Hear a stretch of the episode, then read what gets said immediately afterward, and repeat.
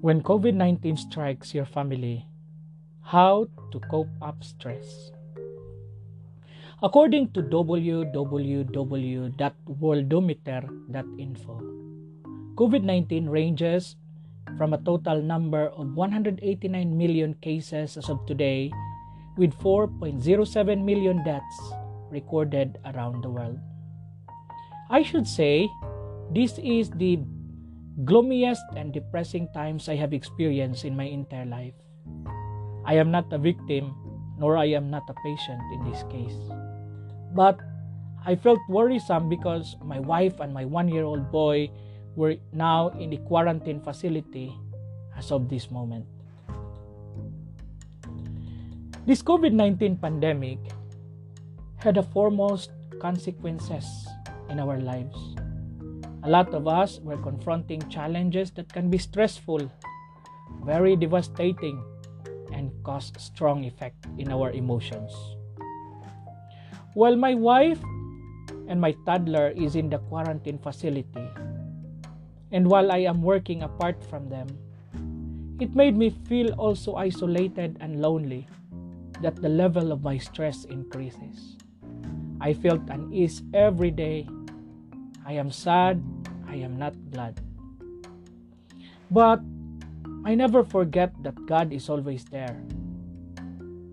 As the verse in the Bible said, in Matthew 6:34 it says, "Therefore do not be anxious about tomorrow, for tomorrow will be anxious for itself." Sufficient for the day is its own trouble.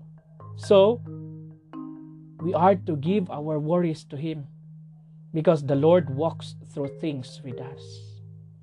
The Lord walks through things with us. I have to be strong despite whatever happened because my family needs me. I am their consoler, their helper. They need me. This time, I will share to you how to cope up stress in a healthy way which will make you, the family you care about, and those near your heart. So you will be able to become more spirited and resistant during these very challenging times.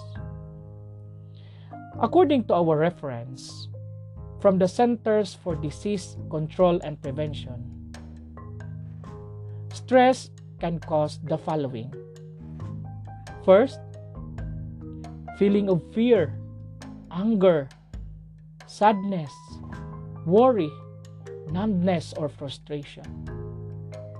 Also, stress can cause changes in appetite, energy, desires, and our interests in life. Stress can also cause difficulty concentrating and in making decisions. Another cause is difficulty in sleeping or nightmares. We also have here physical reactions such as headaches, body pains, stomach problems, and skin rashes. Also, worsening of chronic health problems, worsening of mental health conditions, and increased the use of tobacco, alcohol, and other substances. It is natural to feel stress, anxiety, grief, and worry during the COVID 19 pandemic. So we have to remember the different causes of stress. Now, so what are the healthy ways to cope up stress? What are the healthy ways to cope up stress? First is you have to take breaks from watching, reading, or listening the news stories, including those on social media. It's good to be informed, but hearing about the pandemic constantly can be upset upsetting. Consider limiting news to just couple times a day and disconnecting from phone, TV, and computer screens for a while. Another way to cope up stress is you have to take care of your body. Take deep breaths, stretch, or meditate external icon. Try to eat healthy, well balanced meals. Exercise regularly. Get plenty of sleep. Avoid excessive alcohol, tobacco, and substance use. Continue with routine preventive measures such as your vaccinations, cancer screenings, etc., as recommended by your healthcare or your doctor healthcare provider. Very important is you get to be vaccinated with the COVID 19 vaccine when it is available in your locality or in your community. The third way, in order to cope up stress, is you have to make time to unwind. Try to do some other activities you enjoy. Like if you want to jog, you jog. If you want to roam, roam. If you want to plant in your um, plant flowers in your house, then you can do that in order for you to unwind yourself. Number four is you connect with others. Talk with people, external icon. You trust about your concerns and how you are feeling. So you must to connect with other people, your friends, to your cousins, to your relatives, to your siblings, to your parents. You connect with them. That's the best way to cope up stress. And the last one is you have to connect with your community or faith based organizations. While social distancing measures are in place, try to connect online through social media or by phone or mail. We have to connect with our religious affiliation, our organization, religious organization, faith based organization.